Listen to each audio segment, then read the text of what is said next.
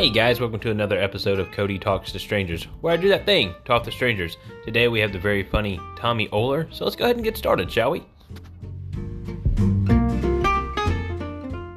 Hey, Hello?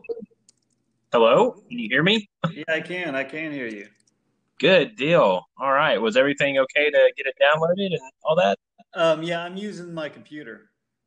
Oh, okay. Yeah, that should be way better. The app can be can be different. So, gotcha. The, uh, is the sound quality good? Yeah, it sounds really good. So that's it's coming in uh, crystal clear. So Well, great. yeah, I think that's weird that people say that. I've never oh, like I've never had a crystal that I looked through and I was just like, wow, that's really clear. I've never not seen a cloudy crystal, so I, I don't really understand why people say that. Um, I I do. Uh, I've seen some cloudy crystals in my day back going to Dollywood whenever I was younger. They would have a they would have like these um I I don't they're not like I guess they would be crystals, but they aren't like those prisms that are straight up clear. But Oh, okay. cloudy ones. Yeah, I've just uh that's all I've ever had was just the cloudy ones that like someone I always got them as gifts like when my grandparents went to like um hot springs or crystal caverns or places like Yeah. that. Like I brought you back something and you're like, "Oh, rock," you know. Yeah.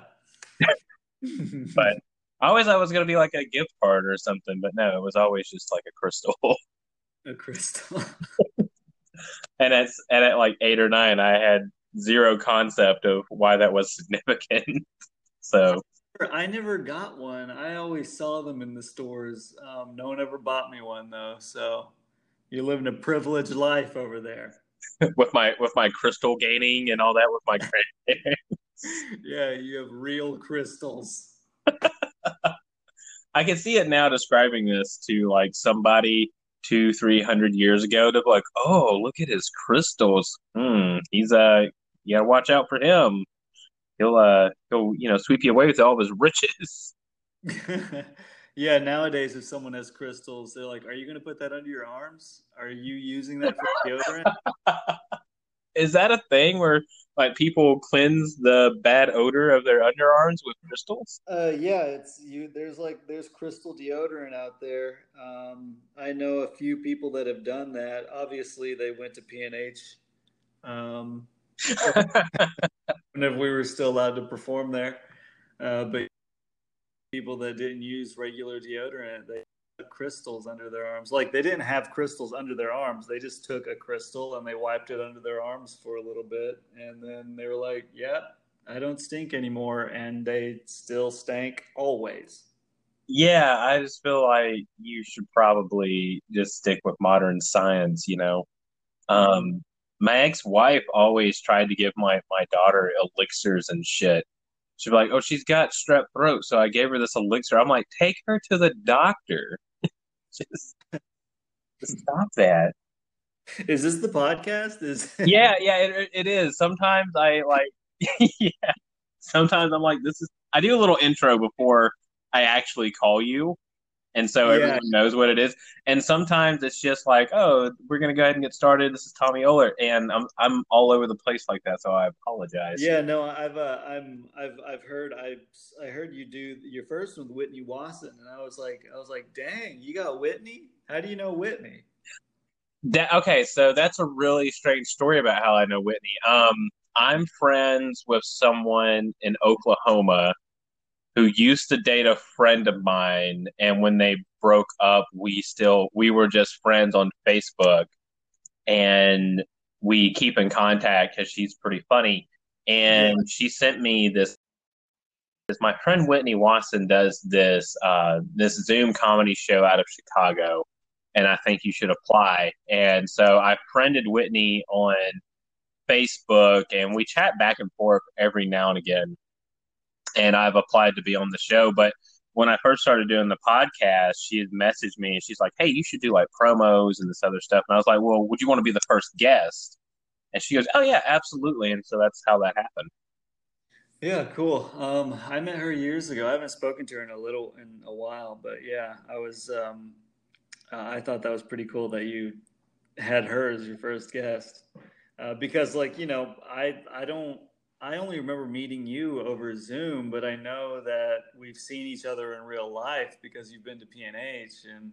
Yeah, I've done a couple of shows at PNH. I've done um, Eric Allgood's show at the Lamplighter. Uh, yeah. Not not the his show show, but his uh, open his mic. Open, yeah, yeah, his open mic. And so like I'd seen you around, but you know I'm just I'm relatively new. And yeah, yeah, yeah, new, and then and then the pandemic happened, and then you had to, you had to yeah. away. I was like, woo! I'm like, all right, how am I going to keep this going? yeah.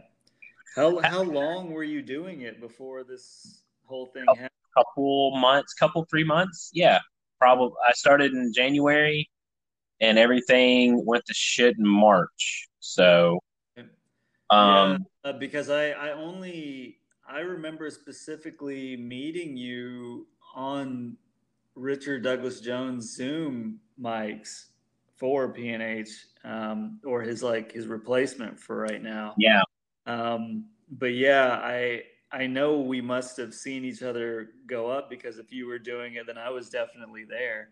Um, I'm just in my own head, like looking at my own jokes. So how have you been doing during the whole the whole COVID thing? Like, uh, you know, that's got to be kind of a shock for you. You know, you guys are doing you were doing stand up every week at the PNH. I'm sure you had both shows and everything. Yeah. Um, actually, um, I'm doing better than ever. Really, I mean, I've got I, have written a bunch. Um, I'm uh, editing and filming a bunch of sketches that I put out on Instagram. Um, now I actually have the you know the time to do that, and I got I get like a bunch of the comics to come over, and uh, well, like one, you know, I can't I can't have all of them, you know, but um, maybe a, a, comic will come over, and then we'll film like one sketch, um, and you know, just and just writing stuff. Like since January, I've written like six scripts, um, just 30 minute things, not anything crazy, but that's still a shit ton of writing though. Yeah, yeah, I got a lot of time to do it. So I've just been that that time that I don't, you know, um, perform comedy. Now I just put that to other things like writing. Yeah, yeah, and I, I get that because I would normally spend this, and I probably should be spending this time doing more writing, and that's that's shame on me. Um, I just have a bunch of ideas I need to flesh out, but yeah. I spend the bulk of my time when I'm not working doing three things like spending time with my family, getting all the extra time I can in, um, and focusing on this. So, like, I've been learning how to market social media and stuff like that to kind of get this off the ground. Yeah. And the other thing is just I play a lot of video games. What are you playing right now? I, I literally beat The Last of Us 2 today. I just wrapped up. So right now I'm kind of in a weird in between phase. So when I'm in in between phases, I just play like Rainbow Six Siege or just something kind of non story driven, but I just wrapped up Far Cry 5, which okay. is, yeah, which is kind of really interesting because it ties in with a lot of shit that's kind of happening right now. But um, before that, I was playing a lot of the Elder Scrolls and Fallout games oh, at yeah. the time, which, you know, that's a rabbit hole into itself if you've mm-hmm. ever I bought I bought Morrowind Game of the Year edition for the Xbox in 2005 or 4 and, at Blockbuster. for, for 20 bucks. I didn't know what it was. The case was gold and I picked it up and it was heavy because it had a big booklet on the inside. And yeah. I'm, I'm going to get this. I like RPGs. I turned it over I mean, and it looked epic. It looked huge. I didn't know anything about it. I bought I bought it, brought it home, and and then I realized that it was the game my buddy uh, Abe had been playing and been telling us about. But he had been playing like the one of the expansions and was tell he was calling the game that name and I was like blown away and Morrowind opened my eyes on on just so many different like open world things. Like I played the crap out of that, and it was so hardcore. Like oh yeah, the day. Did you ever play that? I played Morrowind briefly, but I didn't really get into Elder Scrolls until I played Oblivion. Yeah, and I rented it from Movie Gallery, and which that date I think that both of those sentences date both of us. Um, yeah, that's where those don't those aren't things anymore. But I played it, and I remember turning it on and playing, and then probably about seven or thirty or eight thirty the next morning, I was just like, "Oh my god, I've been playing for eighteen hours. I need to go to bed." Yeah, Morrowind. The crazy thing, like about it, was because it was so hardcore. And back in the day, you wouldn't even consider what they were doing hardcore. But today, if a game did this, you'd probably turn it off. But yeah, it, it would tell you, okay, I need you to go pick mushrooms on the side of a river. Here are the directions, and then you'd look in your. You'd have to scroll through your journal and read the directions because there's no waypoint. Yeah. You have to you have to walk along the river and follow the directions until the river forks and then you have to take the left and then you have to stop by the sign you see and then at the bottom there should be at the bottom of the hill there should be a tree and around that tree are the mushrooms you need to pick and then you go down there and there's like some stupid mud crab and it kills you and then you have to reload but yeah that's Morrowind was crazy like that. And if you didn't do a quest, like it would be backlogged in your journal and you'd have to flip for pages and pages and pages through oh, yeah. to find the quest. Well, there are a lot of people that haven't played Elder Scrolls since Oblivion came out and because they thought Oblivion was just such a punch to the gut yeah. on how the game should have been played, yeah. and you know, even, the only thing Oblivion really added was that you could get to your quest a lot quicker and yeah. added waypoints. That was that was it. Yeah, it, it basically it just added waypoints and fast travel and you, like you, the fact that you could make quests active on Oblivion, I remember seeing that on the internet. I remember reading people being like being upset. Furious. That they that they turned it into a kids game, quote unquote. yeah, they're just like this game is shit. I know. Ah. I, I remember that you couldn't fast travel in Morrowind. You had to you had to take a silt strider or take a boat. And I remember having a spell called, like where you could mark a spot on um, on the map and then if you use the spell it would take you back to that spot and i remember the fastest way for me to get anywhere was to mark the spot in front of the mages guild in some like ta- I, th- I feel like it was called like Wolf Castle. I can't remember exactly the name of it, but yeah, I remember marking the spot in front of the Mages Guild because the mages would also transport you, and I would I would uh, tra- fast travel there through that spell, and then use the mage to either take me to the another Mages Guild in another city, or um, take me to, or I'd walk out the building out the castle and go down to the ship that was down there and ride a ship somewhere. But either way, even fast traveling like that, you still had to hike a little bit to wherever you were going. Yeah, and that's yeah, it, it wasn't as straightforward as people wanted it to, uh, as they thought it was going to be. But you know, and I can kind of get where they're coming from because I played Skyrim, and while I did play that game for most of its for for its entirety, Mm-hmm. I still was just like, this is such a diet RPG. Like this. Yeah, it, it, had a it had a lot of um, it had a lot of stuff you could do, but ultimately you just ended up playing a rogue stealth archer because that was the way to play. That's what, yeah, that, that's exactly it. Because you can start off with archery in the beginning of that game and just kick ass yeah. through all of it. I mean, yeah. You, could start off with whatever. You could be like, I'm gonna be a tank. I'm gonna be a woman. I'm gonna I'm gonna be a huge Khajiit, and uh, and and 20 hours in, you're sneaking through a dungeon, stealth art, stealth arrowing people in the back as they don't see you. Yeah, that's yeah, that's the whole game. But uh yeah, speaking okay, so you mentioned that you bought um Morrowind at Blockbuster. So I have to tell you this. The other day I was driving from Swanky's off of Poplar and Colonial. Yeah. And I looked towards the Clark Tower and I saw a fucking blockbuster billboard. And I was like, what the fuck? And I took a picture of it and then like I went home and stared at it and I was just like, what is happening? And I looked at it, I was like, oh, that's a really old billboard. And like the the one that was over it was taken off. But for probably like five minutes, I'm like, is this like some sort of surprise COVID comeback? Like that Blockbuster is coming back? Like, what the fuck?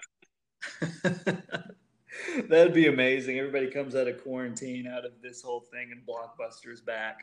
And Blockbuster's there's still one left in the United States. Do you know where it's at? In Colorado. Wow. Yeah, it's privately owned and operated, and by this this lady, and she's like, "Yeah, I'm going to keep it open," and they do really well for themselves. So. Well, good, good. I'm happy someone's keeping the dream alive. Yeah, I miss going to video stores. Yeah, that was how I would date in college. That was, that was my go-to thing. Like you would go to the video store. Yeah, before Netflix, what I would do was whenever I asked a girl out on a date, I would say, "Hey, let's go to let's go to Blockbuster and just rent a movie," because you know, like you don't have a lot of money in college, so it's like, let's go to Blockbuster, let's rent a movie, let's go watch it, either my place or your place, whichever one you want to do and we would go to Blockbuster. And as we're looking, like I had, I didn't realize this, but I had like pre-prepared bits for all the movie, all the movie covers and stuff that we would see. Like as we were walking around, I would like make fun of this movie, make fun of that movie, like with stuff I had used on previous dates. Like I, I was, I was like doing basically what I do now on stage, but back then in in in just date mode. And I would make them laugh, and then I would always be like, "How about when Harry met Sally?" Because that's just a good movie, and it's a, it's a good little. I mean, it's about a relationship, and you know, it's a lot of fun, and it it like get, it gets like relationship um, talk started because he's like he's like men and women can't be friends, and you know, um, girls in college like to uh, like yeah. to find that question out if that's true or not. And I would be like, I have no idea. I don't know. Um, I need Billy Crystal to tell me. Yeah. yeah. But I watched that movie a lot. I watched that movie a lot in college, going out with girls. See, and during that time, and um, I used to work at actually a movie gallery and a Hollywood video, and I don't. I know I probably never saw you specifically, but I know exactly what you're talking about when you say that's what you used to do for dating. Yeah. Because we would always have people come in Friday, Saturdays in the evenings, and they would always get like the little meal deal, like 20 bucks, and you got like the movie, the popcorn thing, two things of candy, and two drinks. Wow. And, yeah. And they would just come in and, and rent their movies and go but it was always really really interesting to watch because a lot of the time it was such an uneven match of people. Mm-hmm. and you know you'd have like a really really really good looking girl with like kind of this chud looking of a guy. And you know, we would just be like oh yeah that's that's friend zoning right there but he doesn't know it yet. Um so we would always see stuff like that but it was a it was an interesting experience working at a movie store. Yeah. So I have a question about your podcast.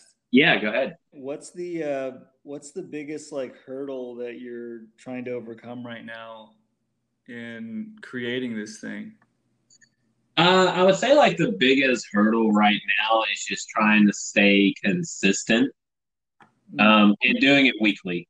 So most podcasts they don't do it weekly. It's like a bi-weekly or once a month thing, and so keeping it up and keeping uh, and keeping people scheduled because I'd I'd like to have a new person every single week. I don't want to circle back around to people until I've gotten through the first 52 episodes. Yeah. And so, uh, because it defeats the purpose of me talking to strangers, Mm-hmm. which I've always done. But it's uh, that's kind of been the hurdle is just kind of uh, finding out who I can approach and who I can't approach. And, you know, because there's people out there that you would, on the surface, you would say, oh, yeah, they would might be fun to have on and then next thing you know they're like talking about you know white power and stuff and you're like no that's not great so yeah it's that's kind of the biggest hurdle is just staying consistent and kind of making sure you, you're getting the right people on because that's one of the rules and I, I i need to send this out but i uh you know one of the big things is you know no hate speech no stuff like that on the podcast i like to try to you know definitely want to keep it light and I don't want to promote someone's agenda like that. So, have you had hate speech on here? No, no, not at all. Thank God, because yeah. I vet people before I approach them. Oh, okay. Yeah. So so far, no hate speech. Thank God. Who's your biggest get? Who's the who's the person you've gotten that you're like, wow, I got this person for you anyway. For for what? The, the biggest per eh, so first off, I'm always surprised with anyone that I get because mm-hmm. I message people with a full expectation of them saying you need to fuck off, and um, and I know that's maybe like low confidence or whatever, uh, but I, everyone so far, I'm very happy to have one, and I, I think every person I have going forward is probably the biggest person that I have on. so it's uh it's you know, it's just kind of one of those things. It's just that I'm so new to everything with comedy and being in the comedy scene that I don't really know who's bigger than who. Oh, so. okay, okay. Um, whenever you went to PNH the first time, what did you think of that place? Um, are you talking about the first time to do comedy, or are you talking about the first time like 12 years ago? Uh, doing comedy. Uh, I thought it was pretty cool. It was a pretty packed night.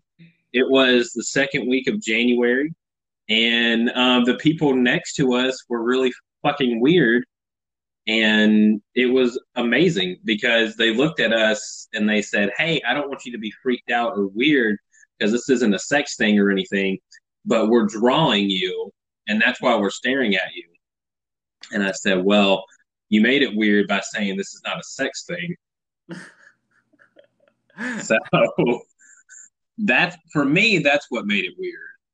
I don't yeah. care if people stare at me, but they were. They're like, they're like, no, here's our drawings of you, and it was just like scribbles because they're like, I'm just looking and I'm drawing without looking at the paper. We're like, oh, okay, cool, I guess. You do you, but I like the PNH. It's my kind of place. I, I really do. I enjoy going there. Um, I like really smoky, dark bars. Yeah, those are dying out, actually. They are. Uh, my wife doesn't really care for places like that. Uh, she likes the P and H because she went there a lot when she was younger. Because um, my wife has been going to the P and H for a lot longer than I have because she's a little older than I am. But she's sixty-seven.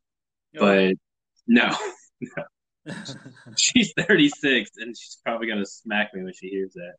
Um, I wasn't judging. no, no, no. It's, it's, so I always had a rule with dating that I liked older women, but you weren't allowed you if you were old enough to have a conversation with my mom and go, "Oh yeah, I remember being disappointed about that too." I uh, I wasn't going to date that person. Yeah. so that would be a little weird for me. I bet. I bet it'd be a little weird for anyone. Um, but yeah, do you remember anything specific about your like, like? I remember the first guy who was supposed to go up um, didn't show up, and so they had Joa Horn go up first. Oh, Jawa, right. And I went up right after him and was fucking destroyed before I got on stage. Wow. So I was like, wow, he's really good. He is really hilarious.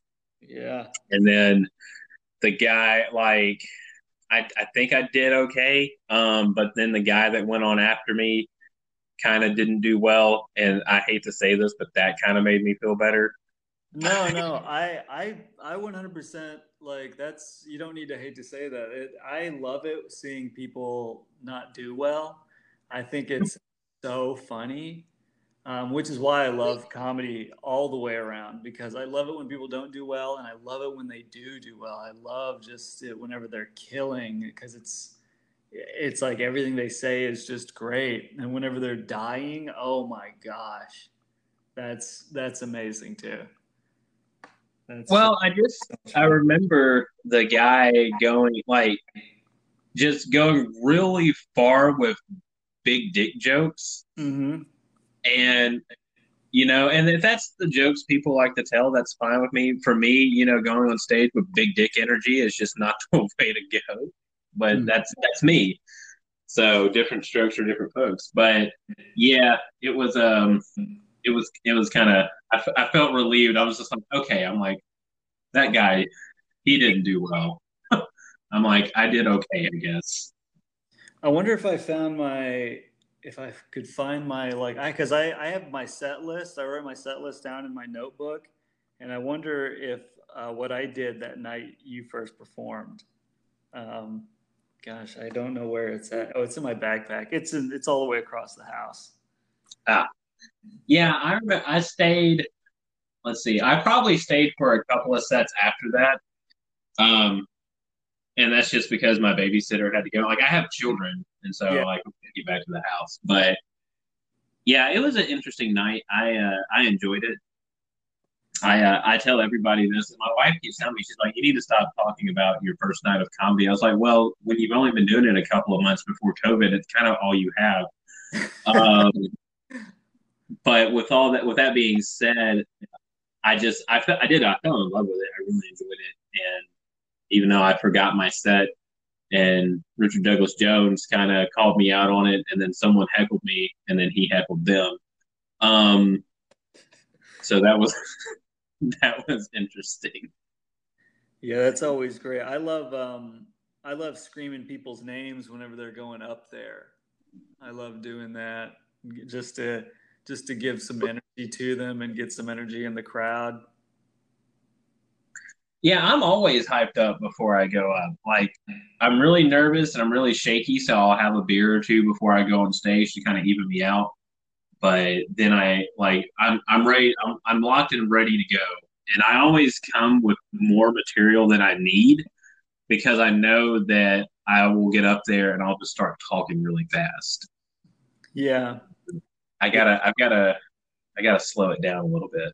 Oh, you'll get better at that. As long as you keep it in your mind on what you need to do uh, to do this, like do this set better, you will constantly improve every time you get up there. As long as you're taking some step every time you get up there to improve, no matter what it is. Like, okay, I got to say this word instead of that word. You're you're getting better at it, even if yeah. it's a little tiny baby step. Oh yeah, and I uh, I rewrite a bunch of jokes too after I watch them. Like I'll have someone will record it for me, and I'll go back and I'll watch it like thirty times. Wow, thirty times! I watch it like now. I don't nowadays. I just listen, and I'll just listen to it once, and I'll be able to hear everything I did wrong and everything yeah. that was stupid about it. Well, see, that's a that's a skill I'm still learning and I won't learn until everything is back to normal. Yeah, whenever you whenever you get over the uh, cringe factor of listening or seeing yourself, um, then yeah, you uh, you can. It's definitely it's definitely great at improving your uh, the the joke telling skill. I I always have a lot of fun every time I go up at PNH because I'm I'm usually very tired because I'm an early riser. So I'm always like I'm I'm I have to amp myself up a little bit before I go on stage um, and get up there and bring that energy because you can't just be like for me anyway, you can't. I can't just be like a Todd Barry or a Steven Wright. No one's gonna get on my side with that. I gotta, especially with the jokes I tell. I gotta like go all in, 100% belief if I'm gonna talk about dog common period blood. I remember you telling that joke, and I remember not expecting to hear it for whatever reason. And yeah, I laughed pretty hard at that. Um, it was pretty. It was pretty good. But yeah, I'm an early riser too. Most times when I go there, I've already been up since five o'clock in the morning. Same. Yeah. So like nine o'clock at night, I'm just like, oh fuck. I'm I always every time I'm just like, Richard, can I please go in like first or second or third? I'm sure he's glad to oblige you. Oh, he always does. Fantastic, fantastic to do it. Like it's, yeah, I've I've never had a problem with you know him putting me on early, and he normally puts me on either first or second when I go up there. Yeah. So, do you know how he does it? Do you know how he does the list? I don't know how he does the list. Oh, I'll tell you. He puts the new people up in the first like um eight or nine, and then he starts putting the more seasoned people right in the middle, and then at the end he'll start putting new people in again. That makes sense because you know most people are going to. Pro- I don't know what time the show actually wraps up. I'm assuming it's probably around midnight.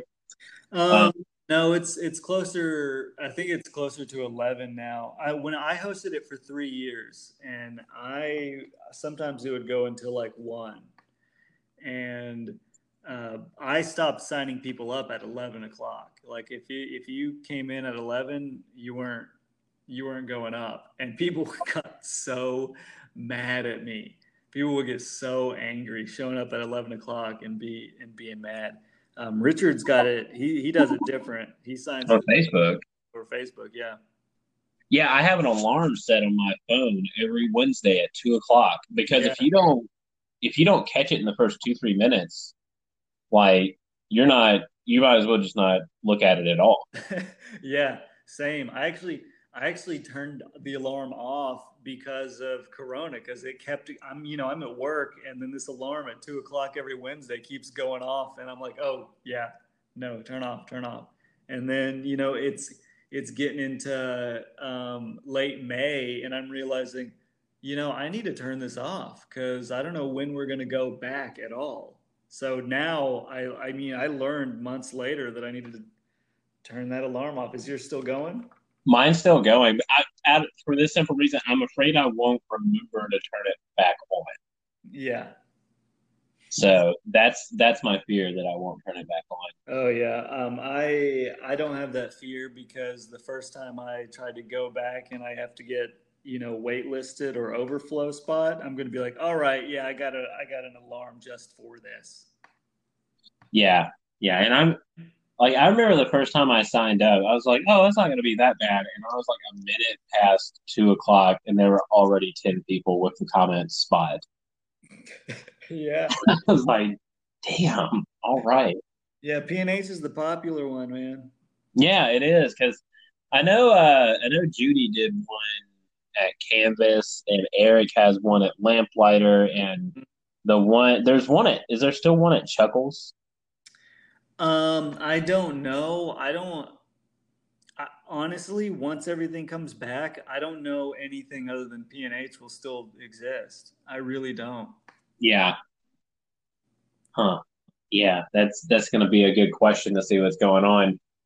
But I can't wait. I I cannot wait. I kind of told myself that I wasn't going to do anything until probably a month after everything opens back up. But I've t- you know talking with Richard on Zoom every week for the last seven, eight weeks. Uh, I'll probably do it the day he opens it back up because I know he, I know what he's got planned to do once it comes back, and I feel comfortable and safe with that. So, yeah, Rick, uh, Rick's a big germaphobe, so if if he starts it, then I I will feel fine. I will feel fine and safe going. Yeah.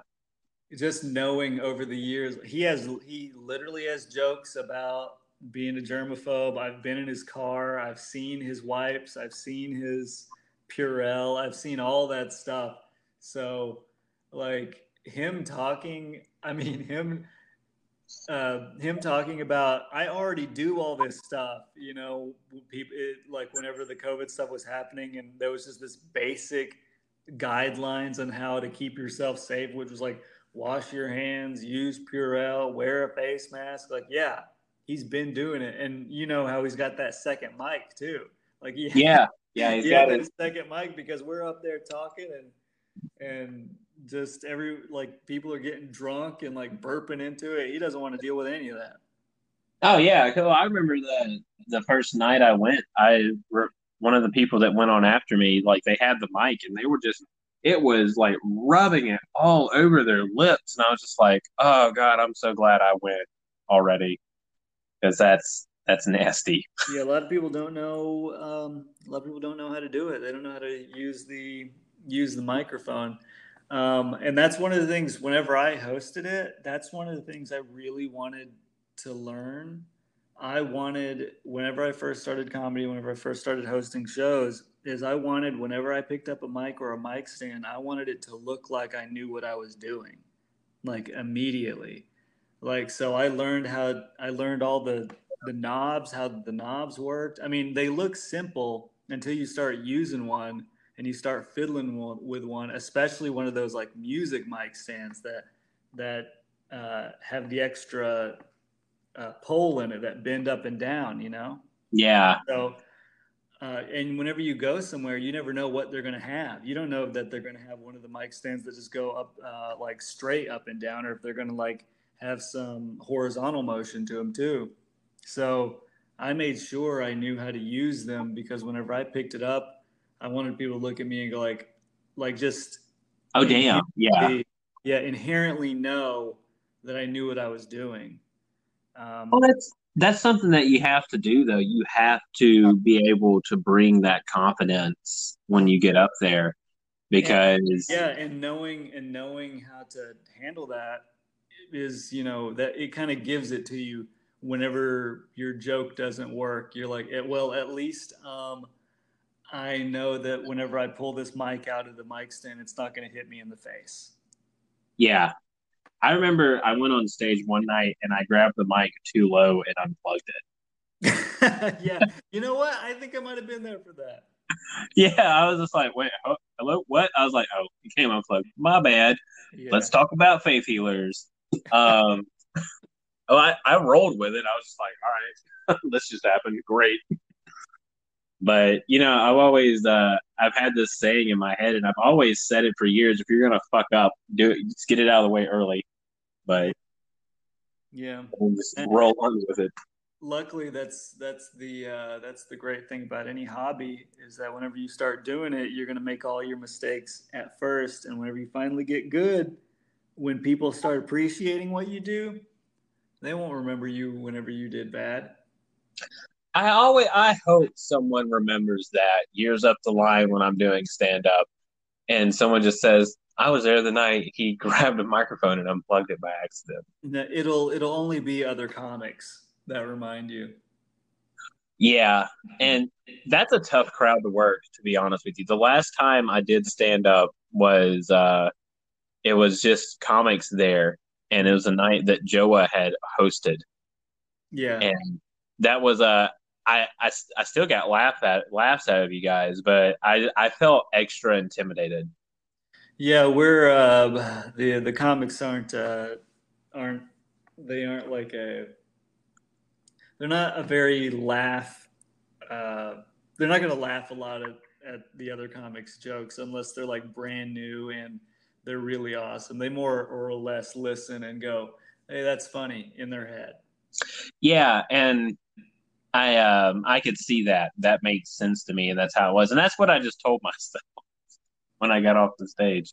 Mm-hmm. But yeah, because that was the night I decided I was like, I'm just gonna talk about a bunch of random shit. I'm like, there's not a lot of people here. I'm like, so I'm just gonna just fire off ideas. And I think I talked about uh, how I believe warehouses are people who turn into houses on full moons.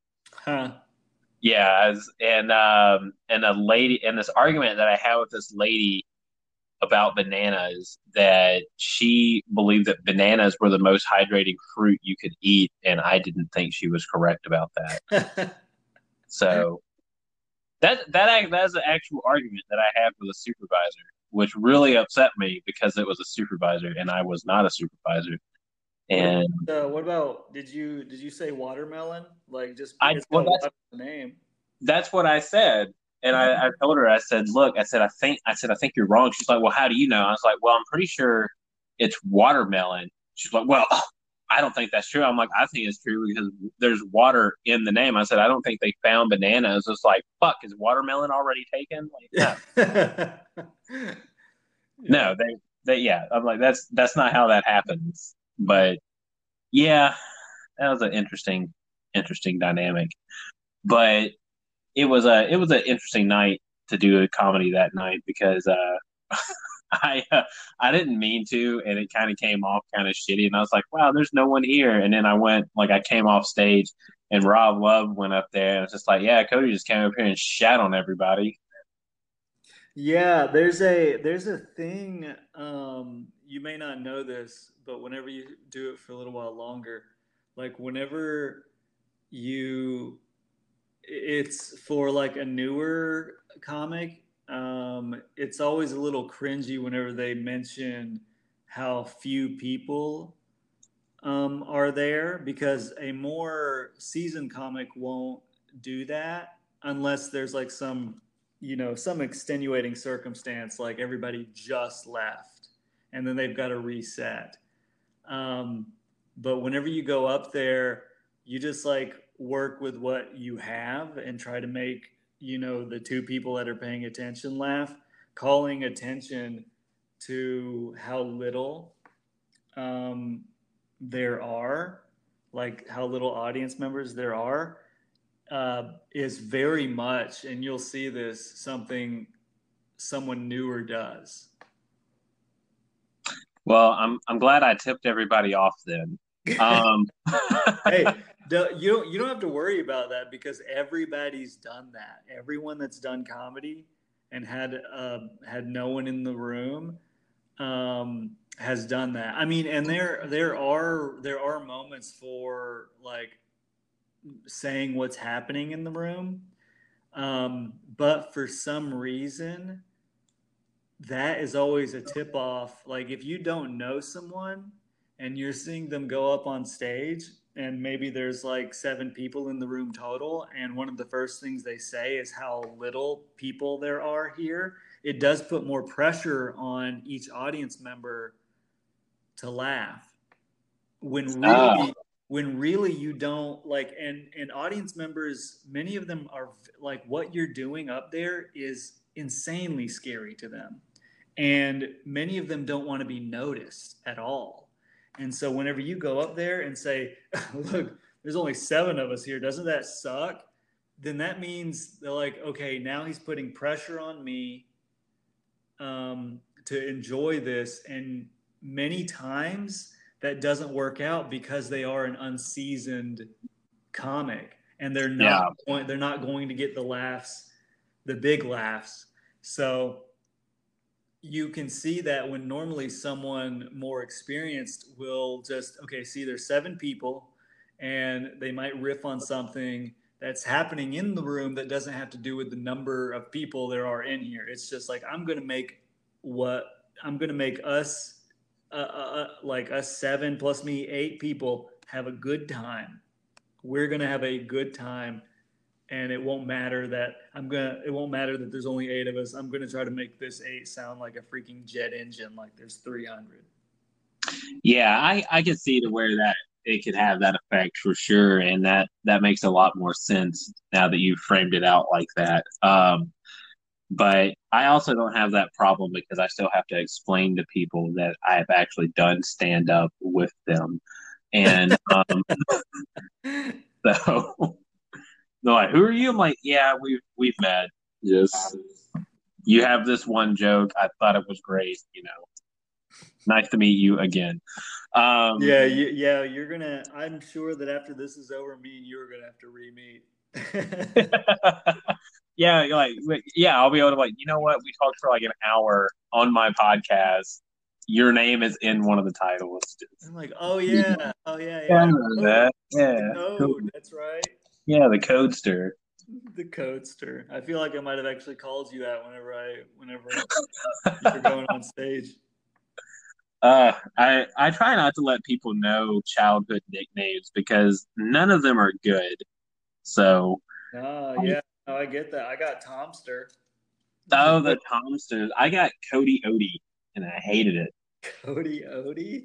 Cody Odie, like Odie from um, what is it, Garfield? Yeah, Garfield. Yeah. Yeah, and I see, and that was all from my family up north. And so, being from the south, I would go up there, and they would say, "Okay, say say life is like a box of chocolates," and I'm like, "Fuck you." Wow. Yeah. I'm like, just fuck you. That's insane. They they did they they must think you're just like dumb. Yeah, well, I noticed that. So I went to um I went to California uh, several years ago, and I was there for a couple of weeks. And people would approach me, and they would hear me talking. They're like, "You talk really strange. Like, where are you from?" I'm like, "Well, I'm from Tennessee." They're like, "Oh, how do you like our big city?" And I'm just like, "Shut the fuck up." Just like, thank you. Yes, I'm aware that I'm in LA. Thank you. Like, goddamn. It, was, it was such a weird experience. And it happened on several occasions while I was there. Yeah. I've got family in New York and I've gone up there and I've been asked how much country music I listen to. uh, did, did, I'm curious, what did you, what was the answer? Um, it varies because either I would lie or I would tell the truth. Um, I mean, I some some of my relatives were like, "Oh man, I bet you listen to a lot of country," and then it's more like, "Well, I hear a lot of country. I do hear it. Um, I don't know if I I'm forced to listen to it." Uh, you know, you kind of go into a Texas Roadhouse and you just kind of it's just kind of on. Yeah, yeah, I, I get that. It's that's kind of just places down here, and I remember I worked at Walmart when I was a teenager during the time of Kid Rock's "Born Free" had just come out. Wow! And they played it on loop in electronics, and that was the department I worked in. So yeah. for eight what? hours a how, day. How old are you? I'm thirty. Oh, I'm older than you. I'm glad. Um, that's good. How and you're what? Thirty. I'm 31. I'm 30. I'm 31. I'm gonna be 32 next week. Oh well, happy early birthday. Hey, um, I I don't know what you do on your birthday. I generally do nothing because it's just another day. But yeah, I'm not gonna do much.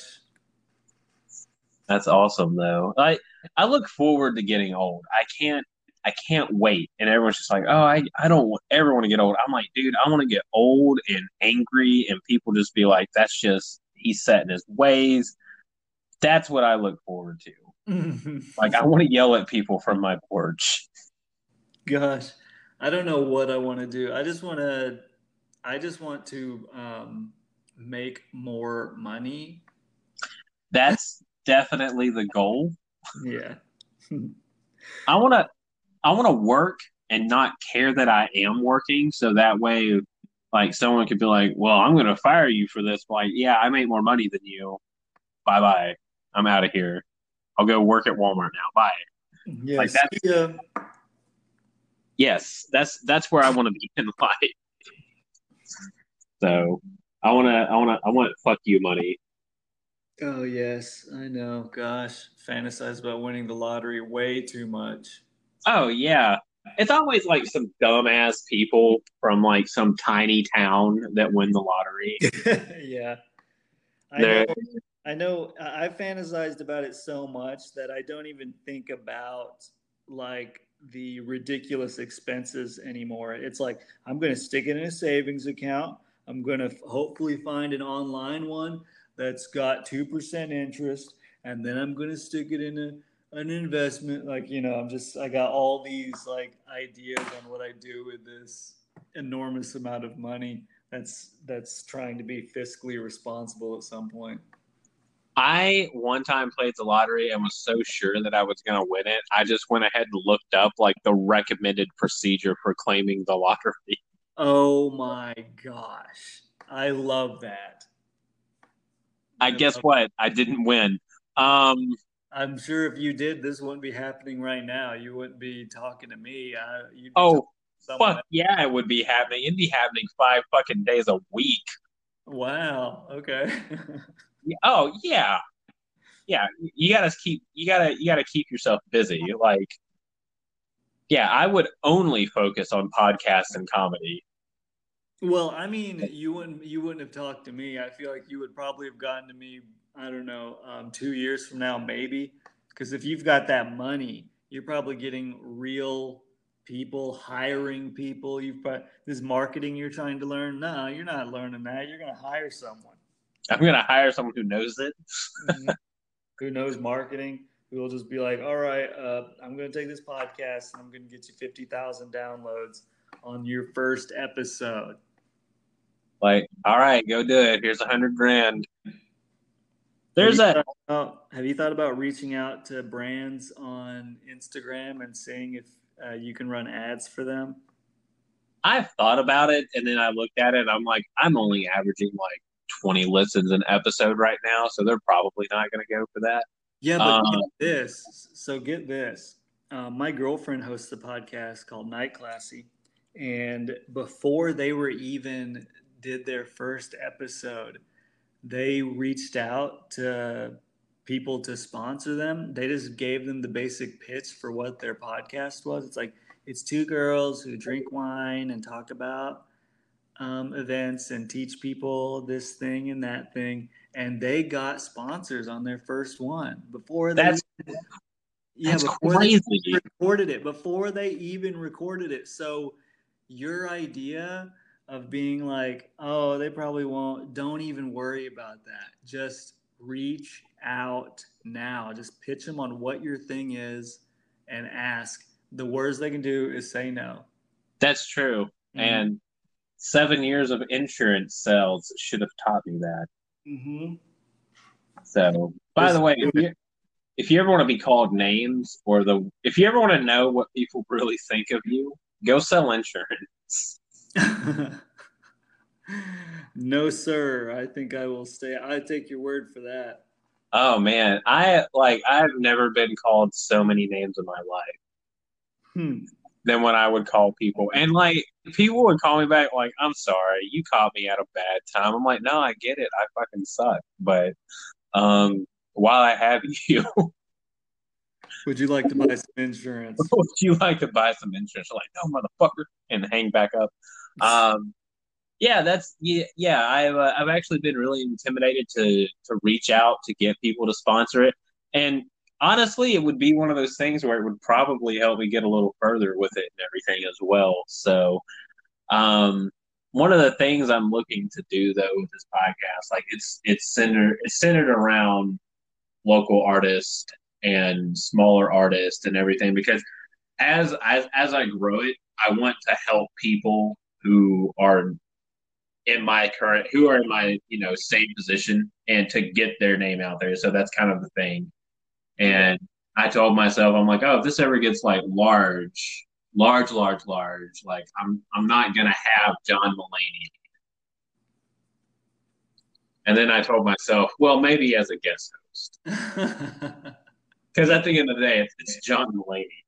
But yeah, I just I want to help people get started or help people get their name out there more. Like you, obviously, you've been doing it for I don't know how long you've been doing comedy, but I know it's been years. Um, I know that much. Mhm.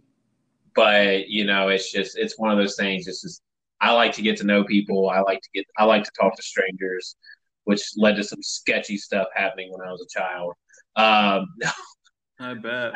I did get in a car with a stranger once, and then like my dad like yanked me out, and because I've I've always been so always been so trusting of strangers. Good lord, I feel like you're dead, and I'm just talking to a ghost, like almost like frequency style.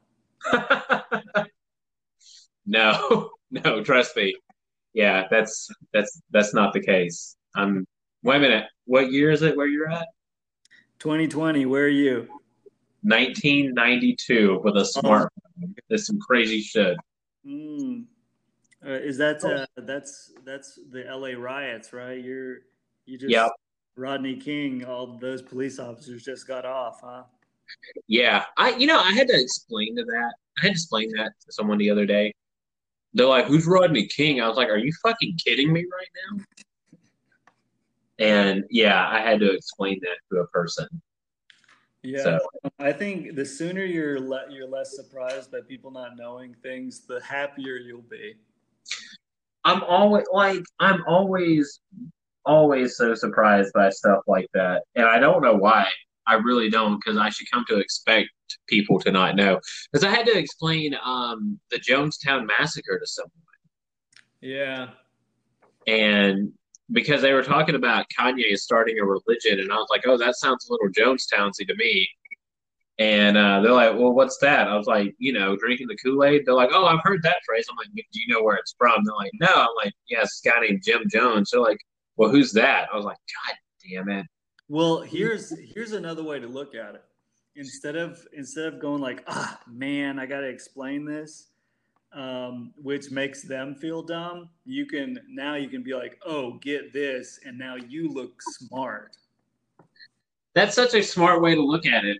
Yeah, But yeah, you just gotta you're- you gotta train your brain into being excited about explaining something that someone doesn't know. you are so much more positive than I am, and I thought I was a pretty positive person, but you are. You've got it figured out. I don't I don't think so, uh, but thank you. Yeah, just well, you're just like, yeah, you get to you look at it. It's like you get to teach them something, and they get to feel smart, and then you get to look super smart. And I'm sitting here the whole time, like, oh, this dumb motherfucker. Yeah, I had to explain this thing to. yeah. Um, the la- whenever you think about people who are smart, have they ever started off a sentence that to explain something to someone like, "Oh God, okay, here's what it is," or That's true. You're you're right. You're yeah. You're you're right. I've never had a teacher or anyone go, God, you don't know the Gettysburg Address is, you fucking moron. Come on. Yeah, no, the the people that are hailed as smart are always the ones who are excited to tell you something. It's like, you know, Neil deGrasse Tyson, Michio Kaku, those guys, Bill Nye the Science Guy, those those famous scientists who we all think are like the smartest people in the world. Um, they're very excited to tell you the things that they think about. And whenever you get excited about telling someone something that's that's contagious. People really people really like that. And it's the same way. You can use that same attitude to tell your jokes. So whenever you have this feeling of exasperation that you want to tell in um, in this story that you have if you change that to excitement since it's contagious, the audience will be with you and follow you down that thread. Huh. Yeah, I've never looked at it that way. I feel like I've learned so much from like the last so like the last couple of episodes I've done, I've gotten to learn so much about stand up that I don't know or haven't had the opportunity to learn yet. So I appreciate you sharing that with me because I'm definitely going to pack that away for sure. I do get excited about talking about faith healers and the book of David. Yeah, So there's some shit in there. There's some shit in the Bible. there And, definitely is. Definitely, definitely is. like I wrote a like I wrote a joke on this uh, story in the Bible where King David, before he was king, like had to go collect a hundred foreskins as a dowry hmm to marry someone's wife. I mean, marry someone's daughter. And Like, that's really fucking weird, but okay. Um, but and I get really excited about telling people about that. Yeah. But yeah, that makes sense to to get excited about the stories you're about to tell, and I can see to where that is definitely contagious. So, and now I do have to ask, how long have you been doing comedy exactly? Um, I started in 2013. Like I, I started in 2013, um, doing it regularly. The first time I've performed was in 2008, but I would say 2013 was my the year I was like, okay, I'm going to do it every like as much as I can constantly and not just whenever I get time. I'm going to make time for comedy. It took me from 2008 to 2013 to come to that. If I want to get better, I've got to set aside time and go to every single mic, every single show, and get to know people. No one's going to notice me. So 2013. I got you. Yeah. And let's see. And so 2013, you decided to start doing that, and and it, yeah, because I think you, I've seen you at every mic that I've been at. Hmm. And so, and I think you probably do just about every one of them. So. But yeah, that's just that's pretty good though that you did that. You recognize that that's what you had to do, and you know you're you're right. You do have to make the time, especially as you get older and you start taking on more personal responsibility and stuff like that. Yeah. So, but yeah, I I, uh, I noticed that that I you know I had to I had to clear the time to do it for sure, and that's something I want to stay consistent with as well. But yeah. when do you think that we're going to be all going back and telling jokes and drinking beer at the PNH? When do you, when do you, in your head, when do you see that happening? You know, I I honestly have no clue. Um, I thought it, we would be back by now. So now that the fact that we're not there, I don't know. Like I grew a mustache during the first months of this. I've not seen it. with the expressed idea of of uh, going to PNH and then performing with the mustache, having a couple of jokes, having some fun, and then coming home and shaving it off. And I thought it would be gone by now. I literally thought by the 4th of July, I would not have this mustache. And here I am, July 12th, and it's thicker than it's ever been. I did not know I had this inside of me. Like, I did not know that I would have a mustache like this. I wish I could somehow have like a picture. I like I've seen your mustache, mm-hmm. and it sh- one it shocks me that anyone can grow a mustache like that. Um, like I would have like I can't like if I grew just a mustache. Like I one time shaved everything off but my mustache, mm-hmm. and someone was just like, "You need to shave the rest of that because you look like a pedophile." Um, and so, like, that's how light my mustache comes in. But yours is pretty heavy, and I don't think you should ever get rid of it. But that's my opinion.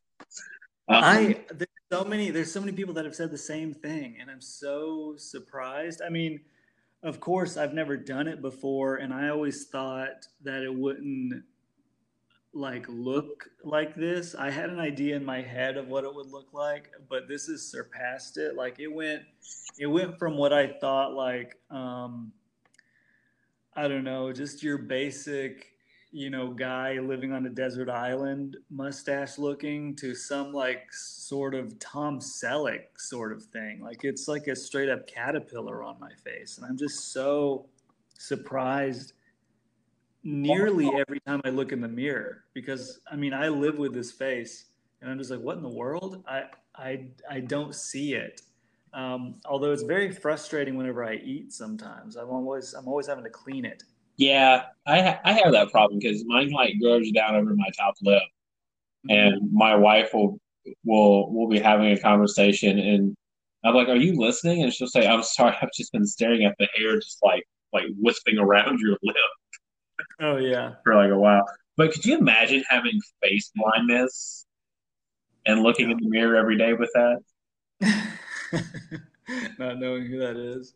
Like, who um, the fuck are you? Yeah. I mean, I was very lucky in that, you know, we were stuck home whenever I decided to do it.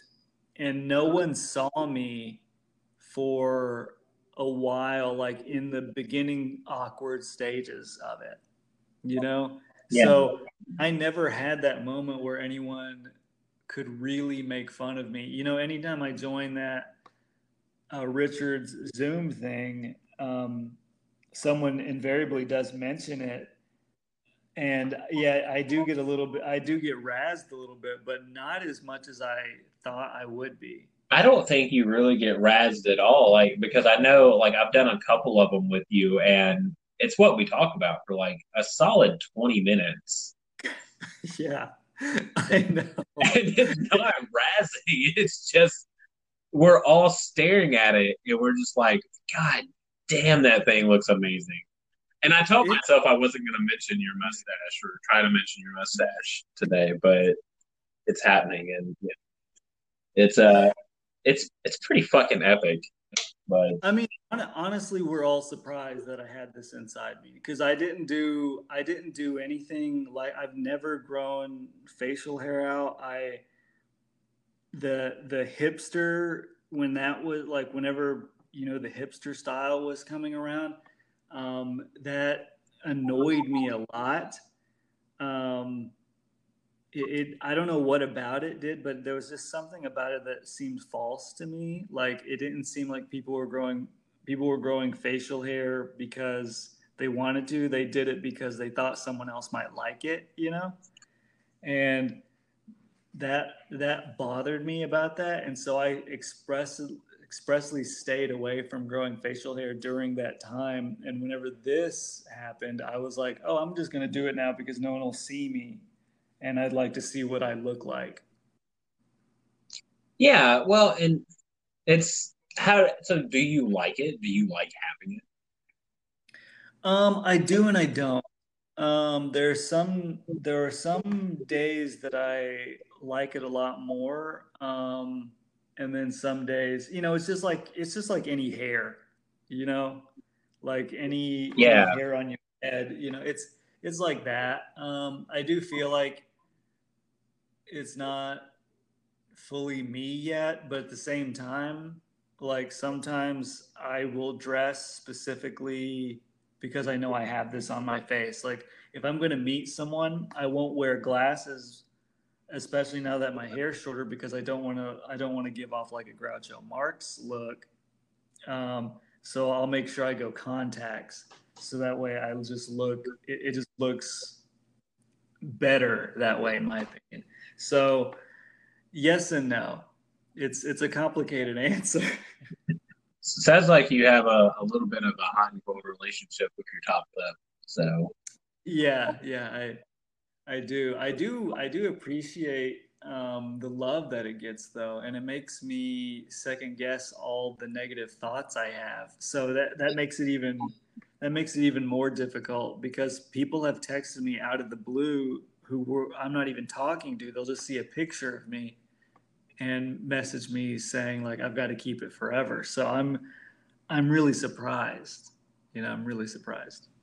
So my opinion is this and take it for what it's worth. I think that you should pick a month out of the year that you have it. Mm and then just like that just be it. Like the month, like hey guys it's tommy's mustache month you know come on out take a look at it.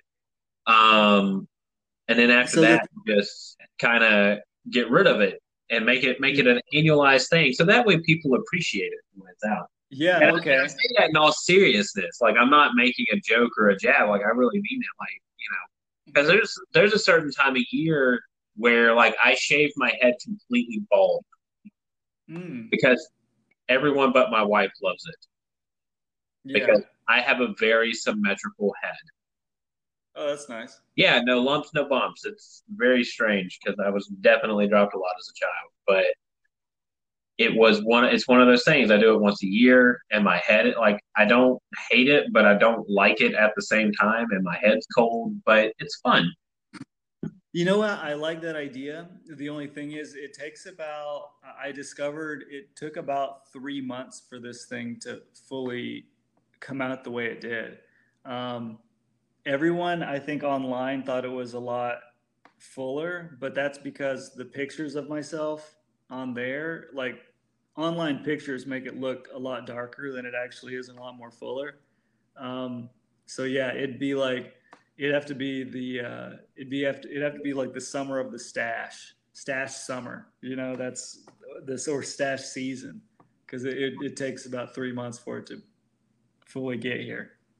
And you could have little events during that time, and then like the culmination week, where you just where you can just go nuts. Uh, yeah, a, that's a good idea. I hadn't thought of that. I appreciate that idea. I think I'm gonna I think I'm gonna take that. Yeah, yeah, take that, run with it, have fun with it, you know, do what you can.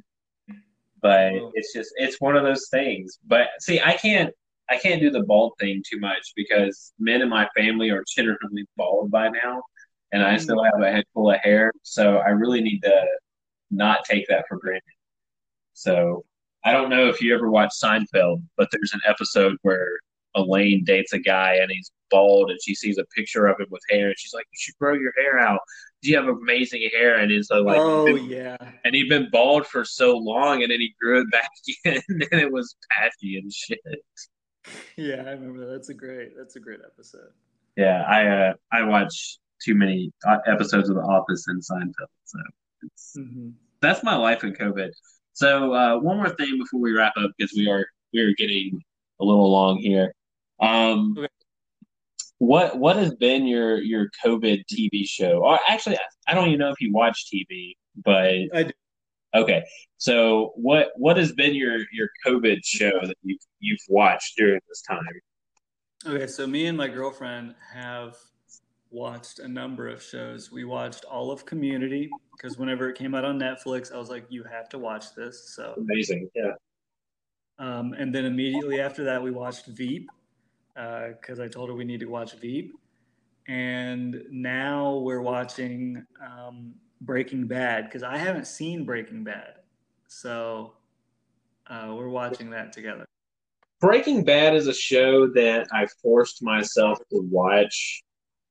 And I just like, I mean, I watched all the seasons but the last one, and through every episode, I was just not into it. And I don't- fun? And I don't know why I kept watching it because I'm just like, oh God, Jesse's gonna totally wake up to this girl overdosed Okay. I just could not have cared less about that show, and I just watched it anyway. Um, we've been watching, and I'm I'm really embarrassed to admit this, but because I really don't like garbage TV, but I like this garbage TV. I've been watching a lot of 90 Day Fiance, Oh, okay. and with my with my wife. And if you ever just want to see a train wreck of bad decisions, that is a show to watch.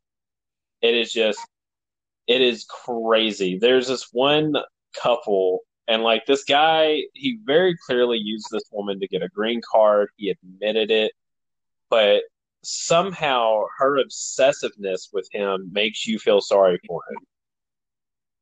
And it's uh it's a little crazy to watch. But and then obviously I think everyone's watched The Tiger King by now. So Oh yeah, yeah. yeah, that was just a train wreck. But I generally don't like trash TV like that. So, um, and you, so you and your girlfriend, you guys are, if I remember this from the last time we were all on Zoom, you guys are, you've been together just a short amount of time, right? Yeah, we we first went out in January, and um, and yeah, just just kind of got along big time after that. That's good. Worked- That's yeah, that's that's good. So you know, that's kind of how it happened with my wife and I. We met this past January. No, I'm playing. We met like we met March seven years ago, but that that'd be weird. if We met in January and we're married and bought a house by now. That's that's a little fast, but it happens. It happens. Ask my uncle. He's been married six times. oh my gosh, The legal limit in Tennessee is seven. really? Yes. I I called him after this most recent marriage and I was like, "Hey, I'm like, you know you don't have to marry them to have sex, right? Like you can just do that." Oh my gosh. And he's just like, "Yeah, I know that." I was just like, "Then stop getting married." So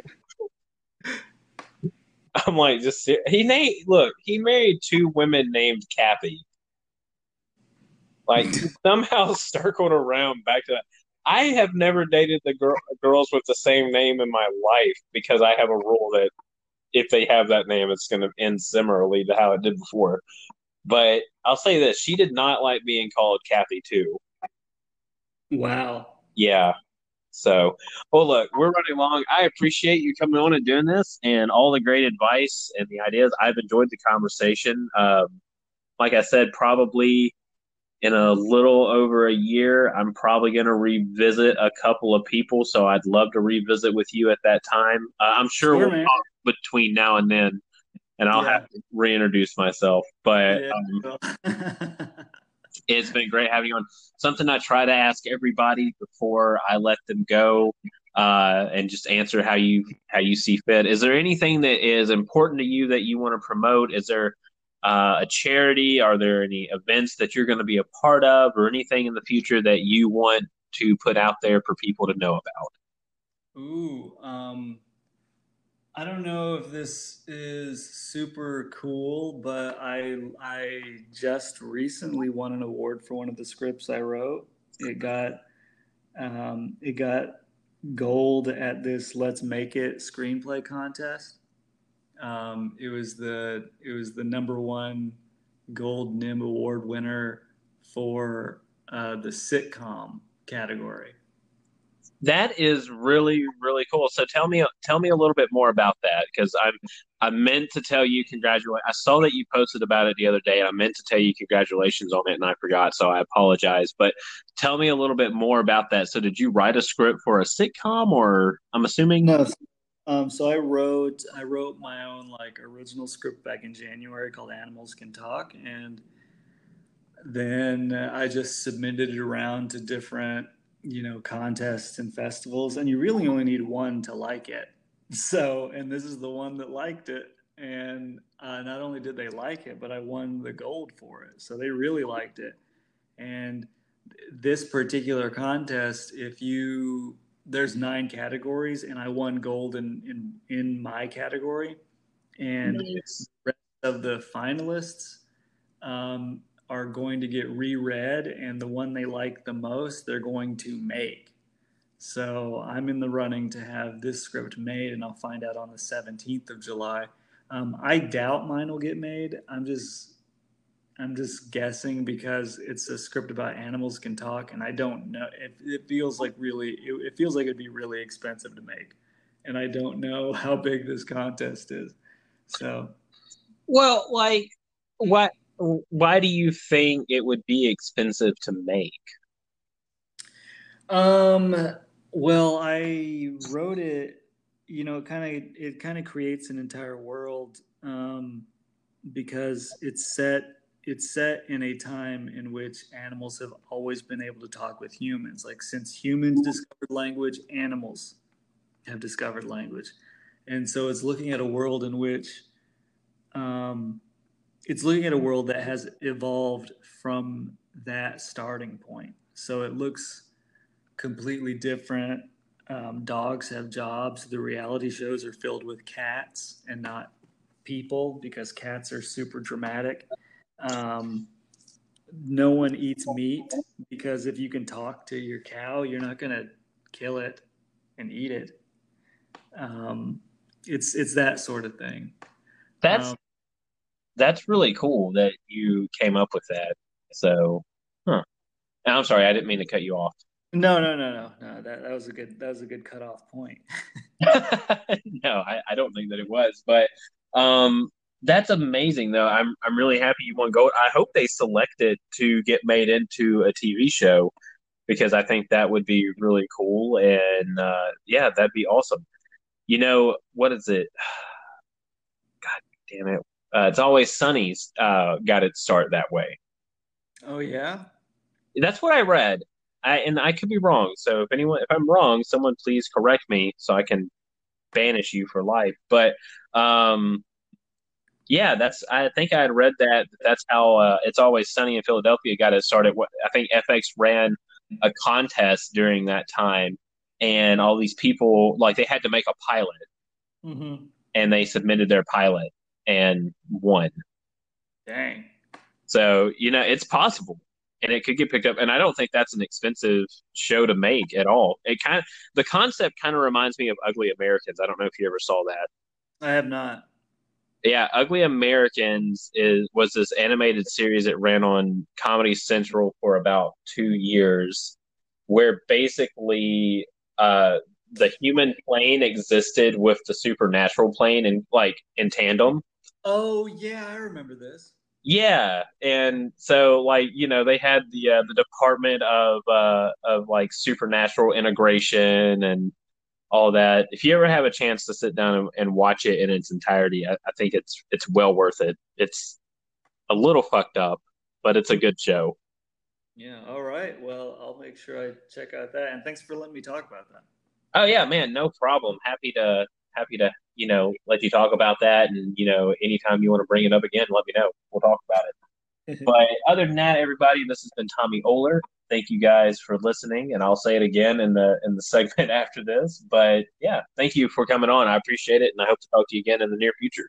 Okay, thanks, Cody. All right, man. Take it easy. Bye. Bye.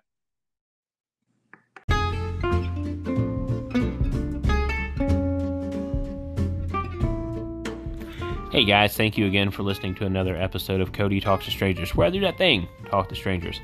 Had a good time talking to Mr. Tommy Oler and uh, look forward to talking to him again in the future and performing on stage with him at some point. I hope that uh, if you see him on the streets, that you will give him a big congratulations on his award-winning script, Animals Can Talk, for which he has won gold. Other than that, join us next week as we have Mr. Jared Sturgill on, and he's very funny and a very nice guy, so I look forward to talking to him. Other than that, guys, uh, I want you to be safe out there, come home to your families, and uh, give them hell. Bye. Thank you.